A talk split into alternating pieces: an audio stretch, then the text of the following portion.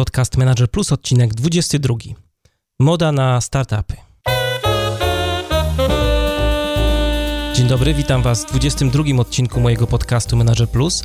Przy mikrofonie Mariusz Hrabko, a to jest podcast o tym, jak zwinnie zarządzać sobą i biznesem. Jeżeli chcecie, żeby coś zmieniło się w Waszym życiu i czujecie potrzebę ciągłego szlifowania swoich umiejętności, zapraszam do słuchania moich audycji.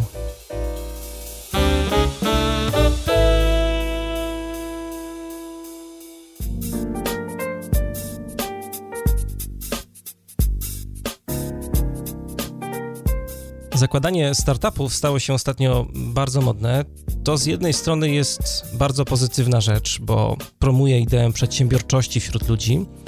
Z drugiej jednak strony ta duża popularność startupów może sprawiać takie trochę mylne wrażenie, że skoro wszyscy to robią, to nie może to być wcale takie trudne. Ja też mogę.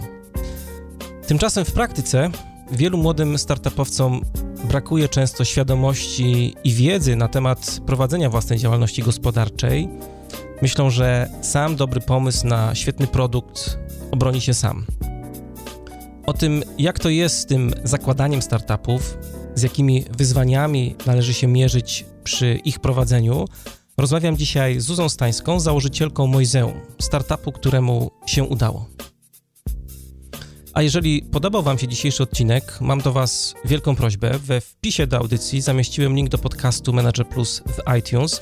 E, tam możecie zostawić swoją ocenę w formie gwiazdek, najlepiej kilku, lub e, krótkiej recenzji. Bardzo mi na tym zależy, bo dzięki Waszym głosom mój program będzie jeszcze bardziej rozpoznawalny w wyszukiwarce iTunes a dzięki temu będę mógł docierać do jeszcze szerszego grona odbiorców. Y, z góry Wam bardzo dziękuję za Waszą pomoc. Mam jeszcze jedno krótkie ogłoszenie.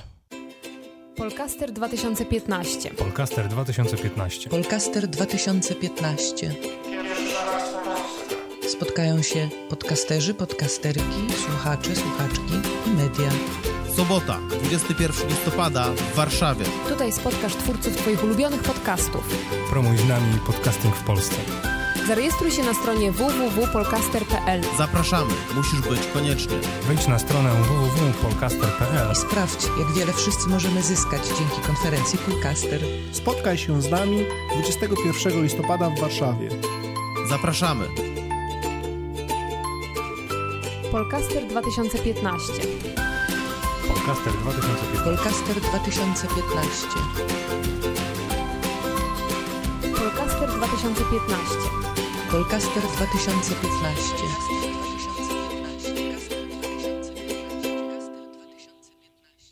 To już za kilka dni. Dodam tylko, że na tej konferencji też będę, także możecie wpaść i przybić piątkę. Będę gościem jednego z paneli dyskusyjnych, w którym będziemy rozmawiali o tym, jak to jest założyć podcast. Będziemy rozmawiali o tym, jak to jest prowadzić podcast od kuchni. Dlaczego warto w tej konferencji uczestniczyć? No, pierwsza rzecz to na pewno networking. To jest pierwsza tego typu impreza, wydarzenie w naszym kraju, gdzie spotka się większość czołowych polskich podcasterów. Będzie to świetna okazja do tego, żeby się bliżej poznać, żeby pogadać, żeby wymienić się swoimi doświadczeniami. A drugi powód, wiem, że wielu z Was myśli o tym, żeby zacząć nagrywać podcasty, chcielibyście zacząć to robić, ale nie wiecie, jak się za to wszystko zabrać. Przerażają Was przeróżne rzeczy, konfiguracja sprzętu, pieniądze, które trzeba na to wszystko wyłożyć. To jest świetny moment, świetne miejsce do tego, żeby o tym wszystkim porozmawiać, żeby podpytać ludzi, którzy robią to nie od dziś. Niektóre osoby, które będą na konferencji, mają bardzo duże doświadczenie w nagrywaniu podcastów, kilkuletnie doświadczenie. Można dużo ciekawej wiedzy w ten sposób e, zdobyć. Bardzo Was zapraszam e, na to wydarzenie. To już niedługo, za kilka dni, w sobotę 21 listopada.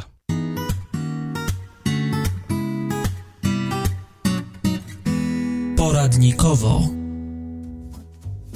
Dzisiaj w poradnikowie chciałem Wam polecić aplikację Daily Art, której pomysłodawczynią jest gość dzisiejszej audycji, Zuza Stańska. Daily Art to aplikacja bardzo prosta. Codziennie dostajemy informację o jednym dziele sztuki wraz z krótkim opisem tego dzieła i informacją o tym, w jakich okolicznościach to dzieło powstało. Ten opis w żadnym wypadku nie jest sztampowy. Ja jak sobie pierwszy raz zainstalowałem tę aplikację, to myślałem, że to będzie takie zwykłe kopiuj wklej z Wikipedii. A tymczasem e, tak nie jest. Zuza, która jest autorką tekstów e, pod obrazami, które dostajecie, e, dba o to, żeby zawsze pojawiła się tam jakaś ciekawostka, jakiś smaczek. No dzięki temu te opisy mają taki bardzo bezpośredni charakter, można powiedzieć wręcz blogowy. Warto dodać, że aplikacja jest bardzo popularna na świecie, zwłaszcza w Stanach Zjednoczonych. Dostrzegły ją takie media jak Time, Le Monde, BBC Plus, plus cała masa mediów związanych ze sceną startupową, nowymi technologiami. Aplikacja Daily Art jest dostępna w sklepie Google Play i w App Store, natomiast wersja polska tej aplikacji na razie jest dostępna tylko dla użytkowników iPhone'ów i iPadów. Pewnie niebawem się to zmieni. Chciałem jeszcze na koniec dodać y, jedną rzecz. Daily Art ciągle się rozwija. Zuza i jej zespół chcieliby wdrożyć nową, lepszą wersję tej aplikacji na system iOS i Android. No ale jak się domyślacie, żeby to było możliwe, potrzebne są pieniądze. Dokładnie 15 tysięcy dolarów. W chwili obecnej udało im się uzbierać około 5 tysięcy dolarów, a więc całkiem sporo e, funduszy jeszcze brakuje. E, gdyby ktoś z Was chciał wspomóc ten pomysł, wszystkie szczegóły znajdziecie na stronie support.getdailyart.com. E, link do tej strony oczywiście podlinkuję we wpisie do dzisiejszej audycji. A oprócz tego, jak wygląda cały proces takiej darowizny, znajdziecie tam również informacje o tym, jakie zmiany, jakie funkcjonalności, nowe funkcjonalności są planowane w kolejnych wersjach e, tej aplikacji.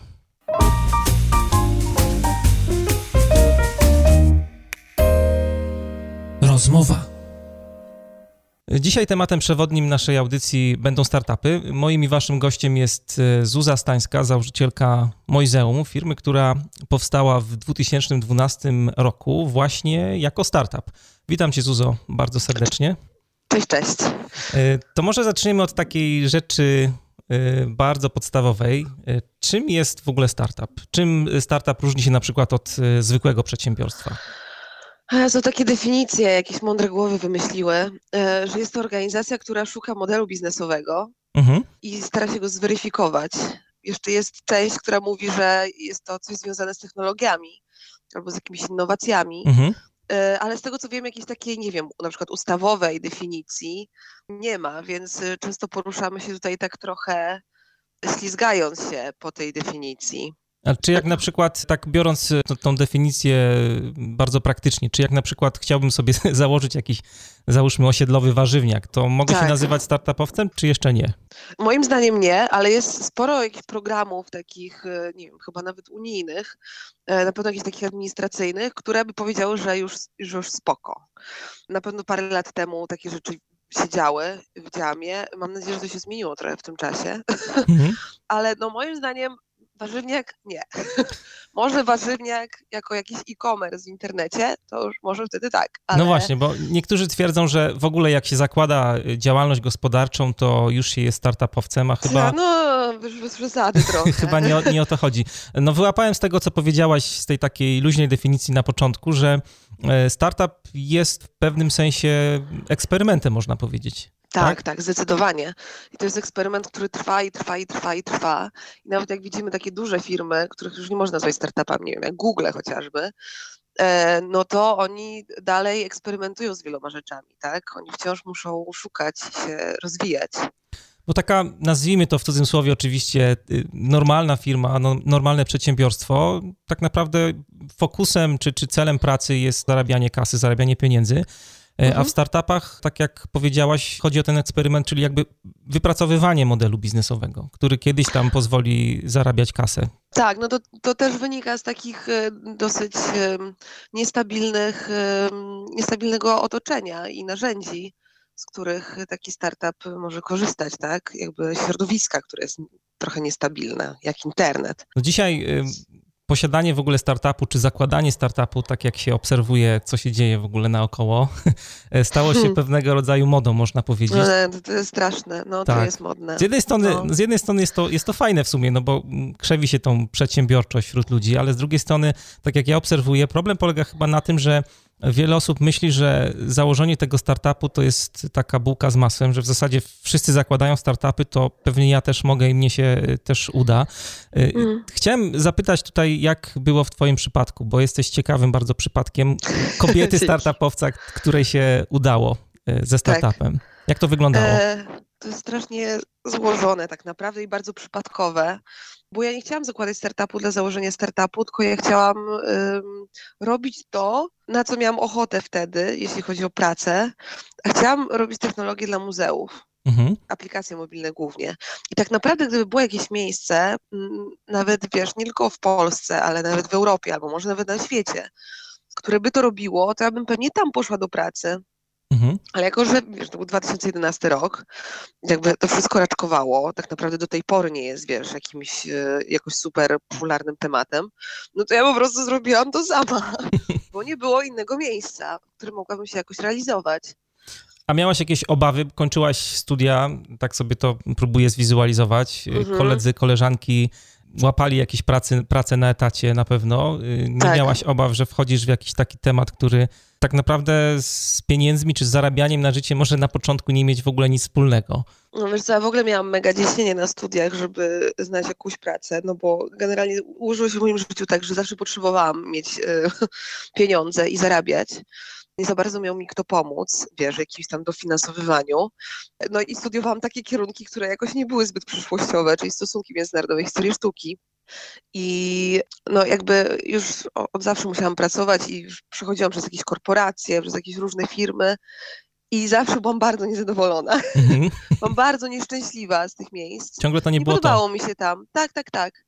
I, I tak w pewnym momencie, jak e, już zaczęłam, jakby trochę odważyłam się, żeby myśleć, no dobra, no to lubię muzea, jaram się technologiami, może da się to jakoś połączyć. Jak już odważyłam się na myśl, żeby robić to faktycznie praktycznie i zaczęłam szukać pierwszego klienta, to jak znalazłam tego klienta, no to rzuciłam poprzednią pracę w funduszu inwestycyjnym no i, i zaczęłam to robić. Jakoś szczególnie się nad tym nie zastanawiałam, co z jednej strony było dużym błędem, bo dostałam mocno po tyłku potem, mhm. a z drugiej strony y, no, bardzo mi się przysłużyło, no bo, y, no bo to zrobiłam i nawet nie miałam jednej myśli, żeby to rzucić, chociaż tak, chociaż było dosyć słabo przez y, pierwsze miesiące. Więc wiesz, myślałam tak nie za bardzo o tym wszystkim. W sensie nie miałam jakiejś y, znaczącej refleksji. Czy nie było jakiegoś planu też na, nie, na to, co masz nie. robić?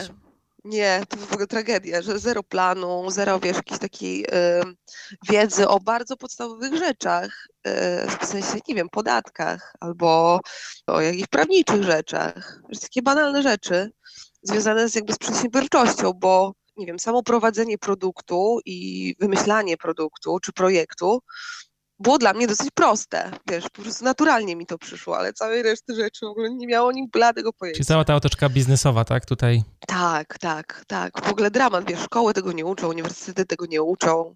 Wiesz, przyszło, potrzebowałam półtora roku, żeby to tak ogarnąć. A co, co, byś, co byś zrobiła inaczej, jakbyś się cofnęła czas przy zakładaniu startupu? Wiesz co, może znalazłabym osobę, która y, wiedziałaby te wszystkie rzeczy. Wiesz, jakiegoś, no nie, nie wiem, czy co-foundera, czy kogoś wspierającego, czy mentora, wiesz. Mhm. Jakąś taką osobę, która by mogła mi wskazywać y, jakieś kierunki na samym początku. O, to bym zmieniła. No wiesz, bo tak nauczyłam się wszystkiego sama, ale znaczy, trwało to za długo po prostu, moim, moim zdaniem. Mając takiego mentora, można by było to pewnie przyspieszyć w jakiś tam sposób.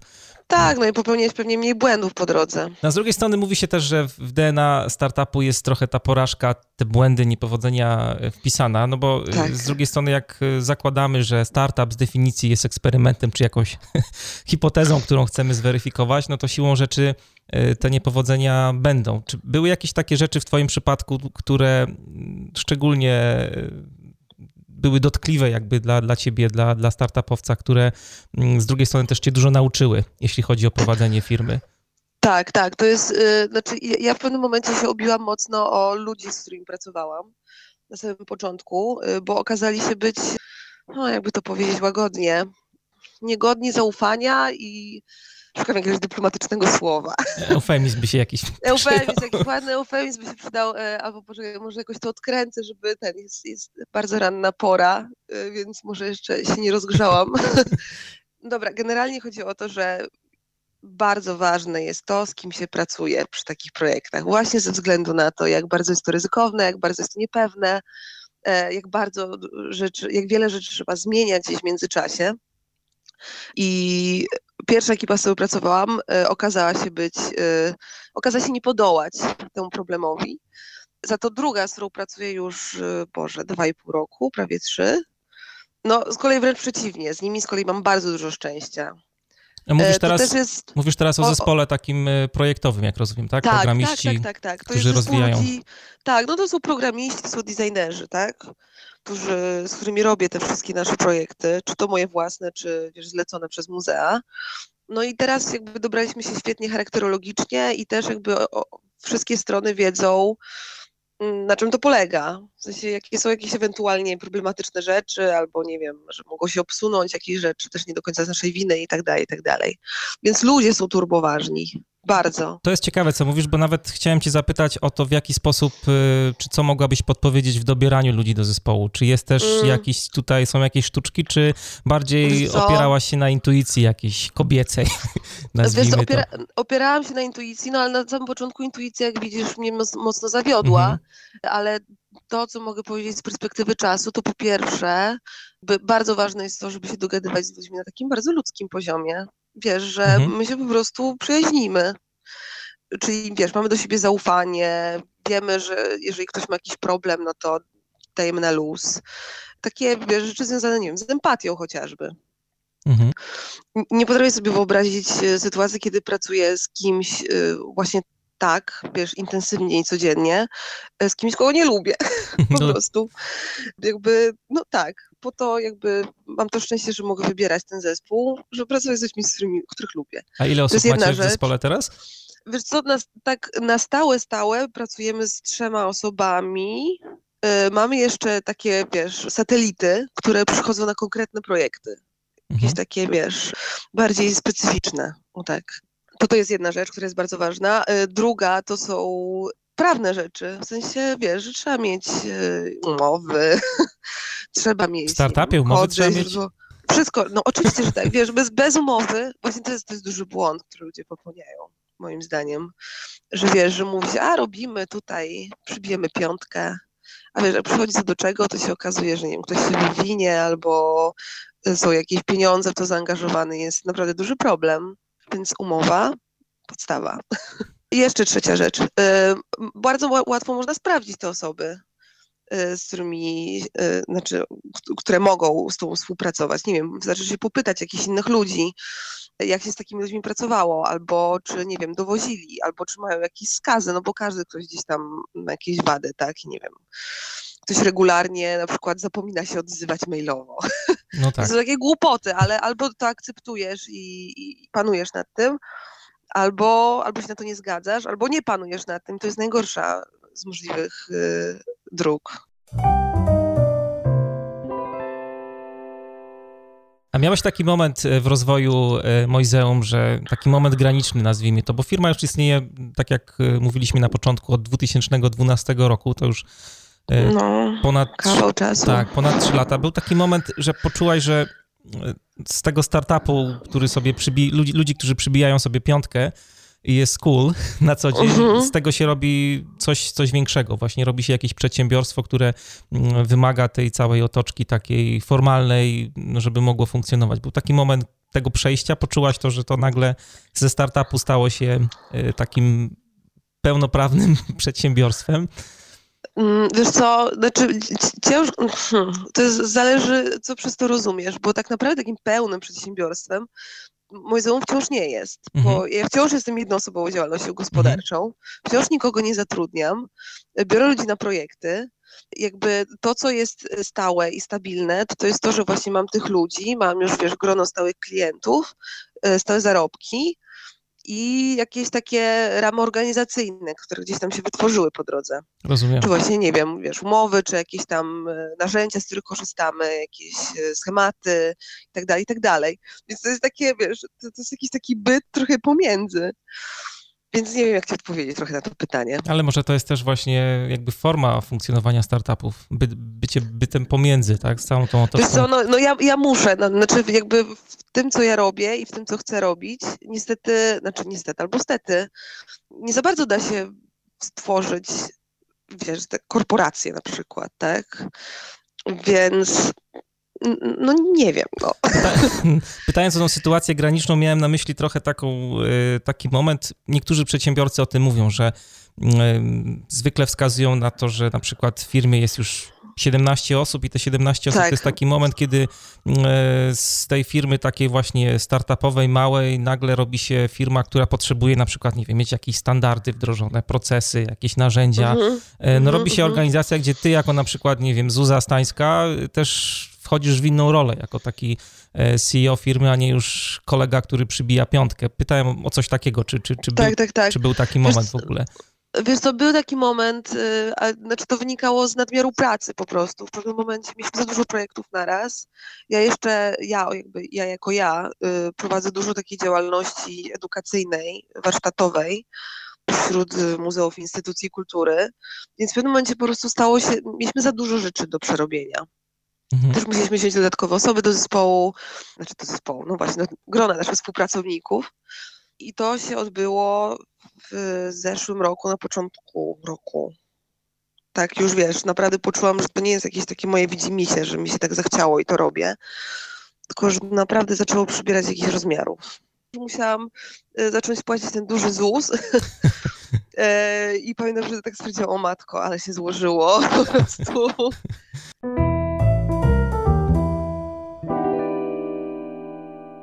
A propos finansów i, i, płatności, to też y, jest taka rzecz ciekawa dla osób, które chcą być startupowcami. Ta rzecz początkowa. Czy ty korzystałaś z jakichś źródeł finansowania zewnętrznych? Nie, nie wiem, z jakichś inwestorów nie, nie, na przykład? Nie, nie, wiesz co, ja też miałam taką śmieszną historię, bo ja pracowałam dla inwestora y, startupowego, w sensie jako community manager też trochę widziałam, wiesz, jak te rzeczy wyglądają, jak to działa, dlaczego ludzie biorą finansowanie, dlaczego czasem nie powinni go brać. I ja nawet w pewnym momencie mocno się zastanawiałam, czy nie wziąć takiego finansowania, e, ale y, mówiąc brzydko, ten inwestor się odwinął mocno. Zabrakło mu pieniędzy jakby miał ileś zabukowanych deali, a ich nie realizował. Mhm. Chyba mu zabrakło pieniędzy, albo nie wiem, coś mu padło na głowę. No i wiesz, trochę się sparzyłam na tym, bo straciłam kupę czasu swojego na taką inwestycję, a potem zaczęło mi, wiesz, dobrze iść i zorientowałam się, że jej nie potrzebuję, bo jakby, jakby miało to wyglądać. Yy, oprócz tego, że mam tu działalność usługową dla muzeów, to już mam swój własny projekt, który nazywa się Daily Art. No właśnie. I ja właśnie, i ja szukałam pieniędzy na ten Daily Art, który yy, jakby wtedy, kiedy szukałam na to pieniędzy, on nie był bardzo atrakcyjny dla inwestorów, bo jest to aplikacja mobilna i to środowisko tych aplikacji mobilnych jest tak ciężkie, jeśli chodzi o zarabianie pieniędzy, że no nie dziwię się, że jakoś, y, wiesz, wielu inwestorów nie chciało w to wejść, no ale był taki, który chciał. No i jak już mówiłam, on się odwinął i potem zaczęło mi dobrze iść z muzeum, więc miałam pieniądze na to, żeby rozwijać daily art. Wiesz, jakby to tak się złożyło. Czyli w sumie fajnie. Tak, tak, tak, bo Daily Art przez długi czas był e, trochę bootstrapowany z tej mojej działalności muzealnej. W tym momencie już zaczął nieźle zarabiać i też mam nadzieję, że pod koniec roku uda nam się wyrealizować wersję, która wiesz, trochę zmieni nam model biznesowy. A powiedzmy... I będziemy mogli naprawdę na tym zarabiać. Powiedzmy coś o tym Daily, y, Daily Art, o tej aplikacji mobilnej, żeby tak, słuchacze tak, tak. coś więcej od pomysłodawczyni usłyszeli. Jasne. Y, Daily Art to jest aplikacja mobilna przeznaczona na iOS i na Androidy, która za darmo codziennie pokazuje jedno dzieło sztuki z krótką historią na temat tego dzieła sztuki. Mhm. E, są to zazwyczaj takie rzeczy, no właśnie są to obrazy, czasami rzeźby, czasami jakieś przedmioty użytkowe, które y, no, możemy zobaczyć w muzeach, w takich muzeach, muzeach. Rzadko wrzucamy sztukę współczesną, bo na to trzeba mieć y, zezwolenie autorów, musi mieć prawo autorskie do tego, więc korzystamy bardziej z rzeczy, które są na domenie publicznej, no ale jak mówię, jakby codziennie jest nowe dzieło sztuki z krótką historią. Historia jest pisana przeze mnie, bo jestem historykiem sztuki. Czasami Ale jest też warto powiedzieć, historie. że jest tak napisana w sposób niesztampowy, bo ja jak tak, sobie właśnie. pierwszy raz zainstalowałem tą aplikację, to się obawiałem, że to będzie copy-paste e, z Wikipedii, no i to Wikipedii. będzie takie mało smaczne. No nie, nie, nie. Na szczęście ja mam uczulenie na takie opisy galeryjno galeryjne i wi- wikipediowe, więc y, jest to krót, krótka historia. Staram się, żeby była bardzo ciekawa. No właśnie, która niekoniecznie jakby po pierwsze jest jakoś szeroko znana, po drugie nie dotyczy całego, nie wiem, nie jest opisem całego obrazu, tylko jakąś ciekawostką. Aplikacja Daily Art w ogóle jest, y, można powiedzieć, fenomenem samym w sobie. Jak chwaliłem się znajomym, że mam coś takiego na telefonie, to wszyscy zaczęliśmy się zastanawiać, na czym polega właśnie to zjawisko Daily Art, ten fenomen tej aplikacji, e, skąd Tak. ona bierze taką ogromną popularność, bo tak jak powiedziałaś, to jest absolutny minimalizm, jeśli chodzi o aplikację mobilną, Tak. bo użytkownik dostaje w zasadzie zdjęcie obrazu, krótki opis, są tam jakieś linki. E, Graficznie ta aplikacja dojrzewa cały czas. Nie, tak, tak, dziękuję, że tak to nazwałeś. Pamiętam pierwszą wersję jeszcze iPadową, O nie, taką błagam. e, Taka bardzo, szara. bardzo szara bura. O, o Boże, jak ja, nie, nie przypominaj mi o tym, bo No tak. dzień, naprawdę. Skasowałam nawet te designy. No ale takie były początki, więc to też pokazuje jakby rozwój, rozwój produktu bardzo fajnie właśnie takiego startupowego, że na początku jest coś, co jest MVP, czyli jakby dostarcza taką, czyli minimalna taka pierwsza wersja, którą zaczynacie testować. No dokładnie tak to widziałem też, pierwsza wersja tej aplikacji. No teraz to Tak. wygląda zupełnie inaczej.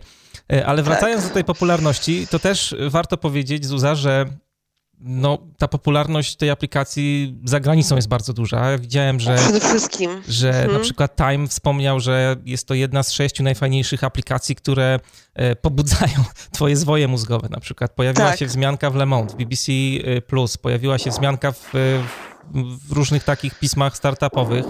E, Tak. Też sobie znalazłem gdzieś tam, że The Next Web na przykład napisał, że jest to jedna z 12 najlepszych aplikacji do edukacji w 2012 roku. E, Zastanawiałaś się kiedykolwiek, skąd w ogóle taki, Tak, tak, tak. taka popularność, tak, skąd to się bierze? Wiesz co, parę rzeczy się na to składa. Po pierwsze, to, że naprawdę jest mało fajnych apek takich, history- znaczy, takich historyczno-sztucznych Mhm. czy sztucznych y, w, w App Store czy w Google Playu. Naprawdę takich fajnych, fajnych, wiesz, które mają fajny content, które nie są, wiesz, nie służą do zwiedzania konkretnego muzeum i które mają jakiś taki personal touch. Bo tak naprawdę to, co robię w Daily Arcie, to jest taki trochę mój blog, czasami wrzucam jakieś swoje osobiste insighty, wiesz, pozdrowię ludzi, coś tam, coś tam. Tak. To jest coś, co ludziom się bardzo podoba, że wiesz, ktoś to faktycznie pisze, że nie jest to maszyna, nie jest to robot, nie jest to encyklopedia, tylko y, stoi ktoś za tym. Y, Albo ja, albo wiesz, pracownik muzeum, którego też tam wcześniej proszę, żeby jakoś to z sercem napisał. Albo mamy takiego w ogóle fana z Portugalii, który y, napisał do mnie, że on by mógł pisać te opisy, jeden na przykład w tygodniu, taki bardziej filozoficzny, bo się jara filozofią. Mhm. Więc zawsze, wiesz, są, stoją za tym ludzie. Większość apek w App Store o historii sztuki to są obrazki i zasany content z Wikipedii. Tak to wygląda. Mhm. I y, jakby jeszcze jedna sprawa to to, że jakby historia sztuki jest strasznie wdzięczna. Wiesz, bo to jest coś ładnego, y, stoi za tym jakaś anegdota y, i to jest naprawdę coś, co jakoś y, ludzi tak... Nie chcę, żeby to jakoś górnolotnie zabrzmiało, ale to są rzeczy, które ja wyczytuję w recenzjach że jest to coś, co ludzi uspokaja, co ich jakoś pozytywnie nastraja w tym całym, wiesz, codziennym, e, jakimś, e, nie wiem, dynamicznym albo hardkorowym życiu. Wiesz, że to taka dawka piękna bardzo pozytywnie ludzi nastraja. Ale coś w tym jest, bo też, y, też warto dodać, że nie trzeba być tutaj żadnym ekspertem od y, Nie, właśnie sztuki. wręcz przeciwnie. Wręcz Bo ja sobie przeciwnie. otwieram iPada, siedzę przy kominku, y, kot siedzi koło mnie, no i patrzę sobie na jakiś obraz, który, bo mam dwie, dwie wersje zainstalowane, polską i angielską i te na przykład Tak, wielu twórców polskich w ogóle nie miałem pojęcia, że takie obrazy istnieją. fajnie. Bardzo, bardzo Fajnie, ciekawe fajnie. to jest, tak. Natomiast myślę, że warto powiedzieć o jednej tutaj rzeczy, o której wspomniałaś gdzieś tam między wierszami, że Daily mhm. Art to jest trochę więcej niż, niż aplikacja. To jest y, pewna platforma, która y, wiąże się ze społecznością, społecznością, która jest zaangażowana, bo ci ludzie, y, tak jak mhm. mówisz, piszą do ciebie maile, proponują ci pewnie różne dziwne rzeczy. Niektórzy mhm. chcą współpracować. Też zakładam, że proponują, jakie obrazy mogą się tam pojawiać. Tak, tak, to jest no, częste. To jest... E, to jest... To jest strasznie fajne, bo tak naprawdę ta aplikacja, ja jestem bardzo krytyczna w stosunku do Daily Artu, szczególnie teraz, jak robimy to nową wersję, ale to jest rzecz, która jest potwornie bierna tak naprawdę, wiesz, bo my wysyłamy te teksty codziennie w mhm. świat i tak naprawdę nie ma tam jakiejś, e, jakiegoś miejsca, gdzie, nie wiem, ktoś może skomentować, e, nie wiem, jakoś się do tego odnieść, więc e, wiesz, to jest bardzo płaskie to doświadczenie w tym momencie, a jednak ci ludzie strasznie chcą, wiesz, coś, coś coś jakoś się, nie wiem, odezwać, coś pogadać i dostaję naprawdę masę maili, co jest fajne, ale wiesz, to też jest dla mnie znakiem, że to musi pójść w jakimś jeszcze innym kierunku w pewnym momencie, nie? Żeby, żeby to wykorzystać. No ale jest to jakaś pewnie, tak jak ja to rozumiem, filozofia, nie wiem, tworzenia aplikacji mobilnych dzisiaj, że nie tylko jakby narzędzie, ale też platforma do budowania jakiejś szerszej społeczności, która za tym idzie. To też jest. Tak, no szczególnie, kierunek. że ta, ta, społeczność tam jest. Wiesz, ona trochę, moim zdaniem, trochę cierpi, że nie może się uzewnętrznić, więc naprawdę będziemy musieli, wiesz, to pociągnąć. A skąd pojawił się takie może oczywiste pytanie, skąd pojawił się pomysł na Daily Art? Bo można powiedzieć, mm. że no Newton dostał jabłkiem w głowę, a ty byłaś w muzeum, nie wiem, spadł ci jakiś obraz gdzieś tam? Nie, nie, nudziłam się na wakacjach, ale Aha. potwornie się nudziłam na wakacjach, ale jakby trochę przyszło mi to do głowy w ten sposób, że mm, widzisz, ja już wcześniej robiłam rzeczy, które miały jakoś przybliżać sztukę ludziom, którzy nie za bardzo na tej sztuce się znają. Robiłam takie eventy, dalej zresztą robię na przykład taką akcję Dzień Wolnej Sztuki. Raz w roku wchodzi się do muzeum e, i ogląda się pięć obiektów w godzinę. Wiesz, chodzi o to, żeby mhm. przyjrzeć się czemuś bliżej, żeby ten obiekt zaczął trochę do ciebie przemawiać. Nawet jeżeli ty nie masz wiedzy na, ten tem na, na, na temat tego obiektu, czy nie wiem, czy w ogóle sztuki. E, więc chodzi o to, żeby trochę się otworzyć na to. Nawet jeżeli się nie mam bladego pojęcia o, o sztuce.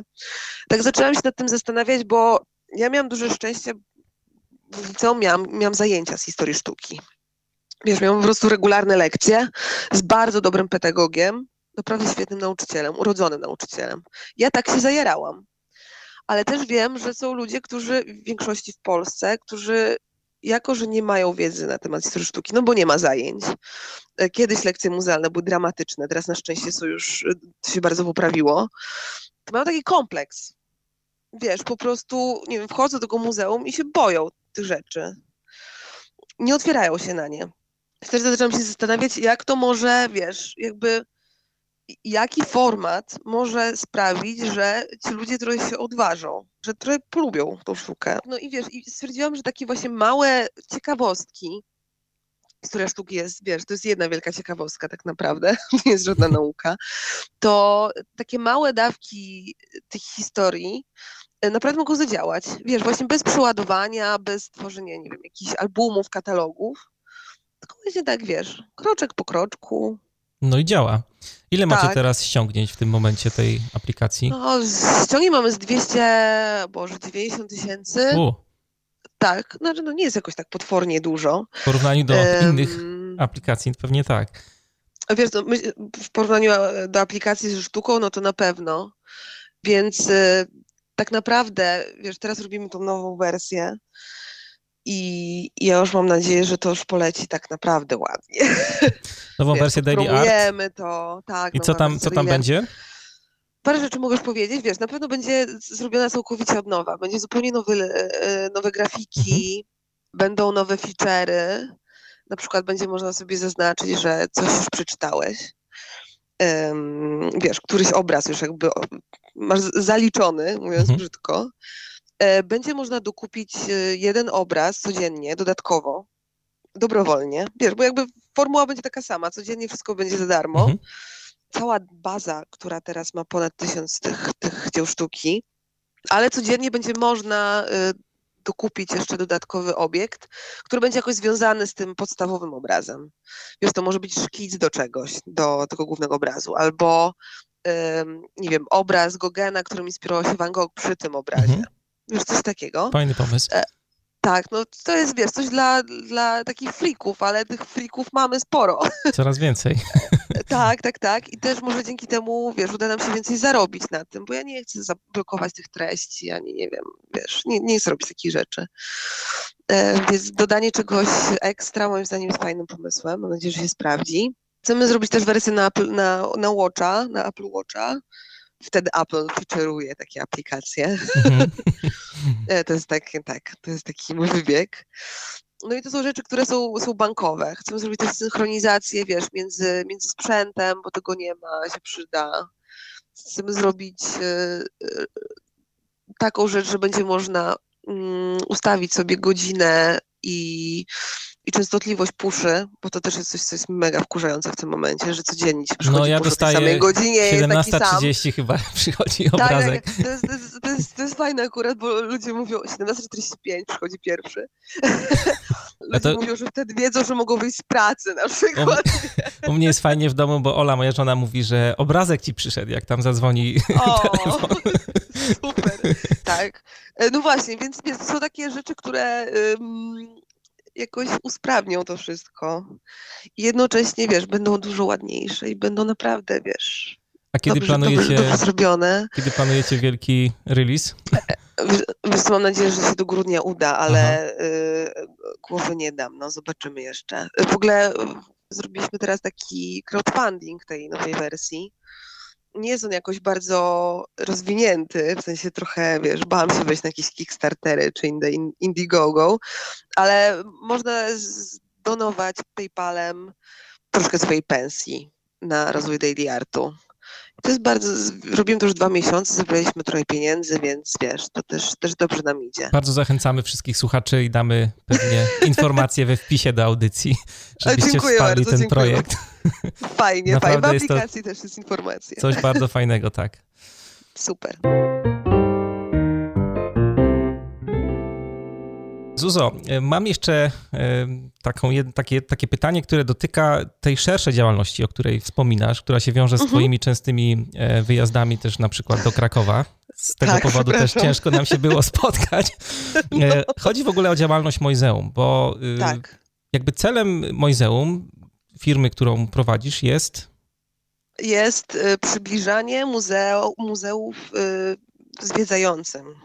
Tak to jest taka duża misja. Bardzo ambitny, ambitny cel, ambitna misja. E, zwłaszcza, że tak jak sobie myślałem o tym, co robicie, to takie pierwsze skojarzenie moje było takie, że no chcecie wchodzić z bardzo ambitnymi projektami do instytucji, z cyfryzacją muzeów, do instytucji, które no mnie się kojarzą cały czas jako takimi instytucjami bardzo oldschoolowymi, gdzieś tam... Tak, zakurzonymi. Zakurzonymi, no. z kapciami, z pachnącą mm. gdzieś tam patyną, z panią, która ustawia wszystkie dzieciaki. Tak, tak, tak, tak. I krzyczy, żeby się nie zbliżać. Jak e, jest?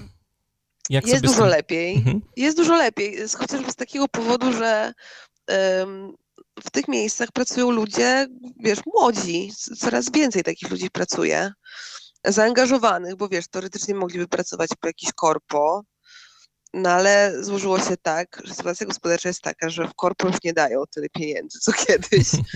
I oni po prostu, wiesz, nawet jeżeli mają zrezygnować z ciut wyższej pensji, to wolą pracować w miejscach, które jakoś są im bliskie, chociażby koncepcyjnie. No wiesz, po prostu robią w kulturze, no.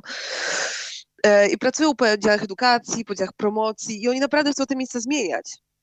I jakby wiesz, też dużo się mówi o tym, że te miejsca muszą być nowoczesne, że muszą sprostać wymaganiom, wiesz, tych wszystkich grup o wytartych nazwach, milenialsów, pokolenia X, mhm. Y, Z, coś tam, coś tam. Więc to się zmienia. Oczywiście nie wszędzie, ale y, wiesz, nie, nie wszędzie i nie mówię tylko, wiesz, o Polsce, mm, wiesz, na wszędzie, znaczy na całym świecie się jeszcze nie zmienia wszędzie ale jest naprawdę mnóstwo miejsc i mnóstwo ludzi, którzy naprawdę do tego dążą i robią super fajne rzeczy. Ja na tym korzystam, wiesz, po prostu jest z kim rozmawiać, jest z kim pracować. A jak, jak, wygląda realizacja takiego projektu y, z instytucją taką jak muzeum, gdzie, gdzie mhm. to wszystkie przedsięwzięcia jakby nie było są y, realizowane z pieniędzy publicznych? Tak, tak, tak. To są różne sposoby finansowania tych projektów. Od, yy, od grantów dawanych przez ministerstwo, po wiesz, własny budżet, co jest niestety rzadkie, po jakieś fundacje, które też dają granty, czy jakieś wydarzenia okolicznościowe, wiesz, nie wiem, rok okolicznościowy czyjś na przykład, albo jakiś festiwal, albo cokolwiek.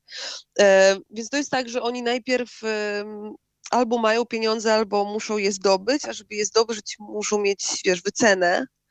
Wszystkiego, co wtedy... będzie realizowane pewnie, tak? Na początku. Tak, tak. I wtedy, jeżeli, wiesz, jest to dobrze rozwiązane, to wchodzę ja i im wymyślam taki projekt z nimi, e, wyceniamy to i oni, wiesz, mają jakiś konkret finansowy, tak? Potem mija rok, albo 9 miesięcy, albo 6. E, albo półtora roku i, i się odzywają. Mówią, mamy pieniądze, tak. mamy pieniądze, możemy robić, ale jest konkurs. Wiem, wiem, że jest konkurs, zawsze są konkursy. Stajemy do konkursu e, i wiesz, wygrywamy albo nie, no bo to różnie bywa. Pieniądze publiczne to pieniądze publiczne. I, i, i robimy. A macie jakąś konkurencję a propos konkursów? Są jakieś inne firmy w Polsce, które robią podobne rzeczy jak wy? Czy, czy jesteście monopolistą dedykowanie, teraz? dedykowanie nie. Jest taka firma z Łodzi, która e, robi, trochę w to weszła, jakby trochę weszła w branżę, ale jakby my różnimy się tym, że naprawdę stawiamy na wiesz, dobry design, na jakby rozwiązanie problemu. Każda instytucja ma jakiś problem i to jest jej własny problem. E, więc mam bardziej takie konsultingowe podejście do tego, a nie wiesz, że trzaśniemy przewodnik i będzie spoko, nie? A I że ten przewodnik będzie wyglądał tak jak milion innych przewodników. Mogłabyś się jakimiś projektami, które macie w swoim portfolio pochwalić? Co takiego tak, udało wam się tak, tak. fajnego zrealizować dotychczas? Na przykład y, niedawno robiliśmy y, bardzo fajną rzecz, ogóle to było moje marzenie trochę, żeby y, mieć wśród klientów Muzeum Powstania Warszawskiego. To się udało. Zrobiliśmy im mobilną wersję takiego papierowego, papierowego projektu, który nazywa się Archimapa. Są takie mapy architektoniczne po Warszawie. Są zaznaczone punkty, na przykład dotyczące architektury dwudziestolecia międzywojennego no wiesz, krótkie opisy, zdjęcia i tak dalej. Albo Warszawy nie zaistniało, wiesz, jakichś projektów architektonicznych, które przez wybuch wojny w ogóle nigdy nie powstały. No i zrobiliśmy im to na y, mobile, na y, iPhone, Androidy, Windows Phone też. E, to jest naprawdę bardzo fajna apka. Y, bardzo mnie ona cieszy, nie? że jest ładna, też ma naprawdę super treści i wiesz, można pozwiedzać tą Warszawę bardzo fajnie. No super. tak, zrobiliśmy też bardzo też ładny projekt dla Wilanowa. On jest taki bardziej combo, bo mają i kalendarz, i krótki przewodnik, i mapę po parku w Wilanowie. Nazywa się Wilanów Live. Albo też taka rzecz dosyć niszowa, ale moim zdaniem bardzo potrzebna. też taki zrobiliśmy mobilny katalog muzeów, które są dostępne dla osób niepełnosprawnych wiesz, pod różnym kątem, czy nie wiem, czy, czy mają niepełnosprawność wzroku, czy, czy słuchu, czy umysłową. E, Muzeum Stalowej Woli opracowało katalog tych muzeów w Polsce i na Ukrainie, bo tak mieli grant. E, jest to apka, która jest przystosowana właśnie do, wiesz, do tych wszystkich systemów szczytujących interfejsy, więc osoby niewidome mogą z niej korzystać. To jest fajne. Nieźle. Tak. Muzea bez barier się nazywa.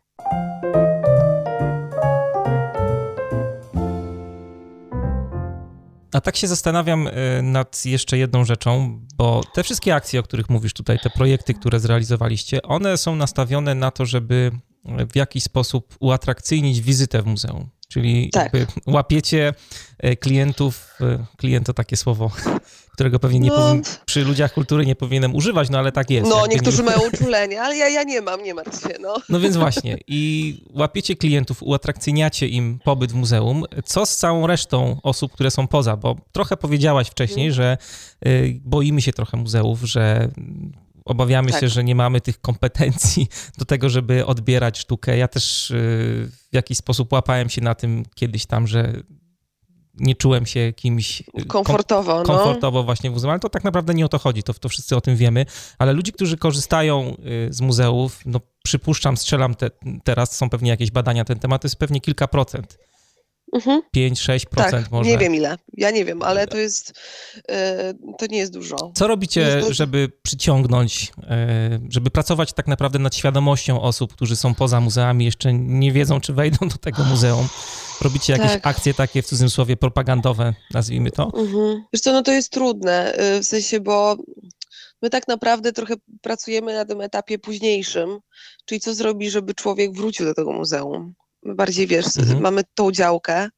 Ja robię ten Dzień Wolnej Sztuki, o którym już mówiłam wcześniej, y, który ma zachęcić właśnie y, ludzi do tego, żeby weszli, ale tak naprawdę, to wiesz, to działy promocji mają tą rolę wiesz, to to jest ich cel, żeby ci ludzie w ogóle weszli pierwszy raz, mhm. nie?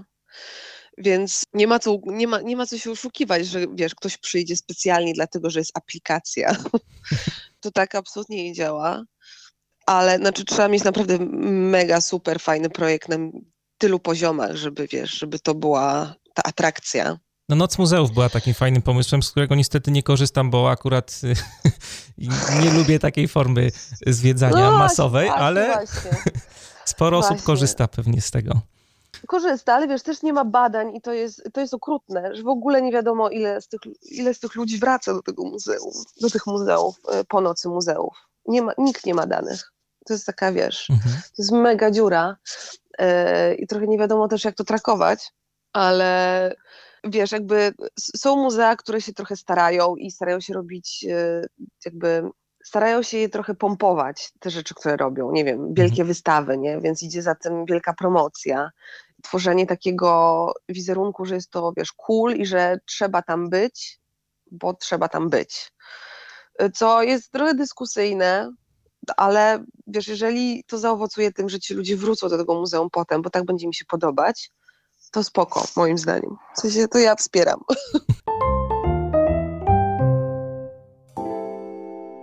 Zuzo, opowiedzieliśmy bardzo ciekawą, inspirującą historię tego, jak udało ci się y, założyć startup, wymyśleć startup, zrealizować swoje marzenia. Y, mogłabyś na koniec powiedzieć, jaki Twoim zdaniem jest przepis na, na, na, taką organizację? Co y, startupowicze, wszyscy, którzy myślą o startupie, na co powinni zwrócić uwagę, tak w kilku punktach? bardzo tak. praktycznie, myśląc o założeniu e, startupu?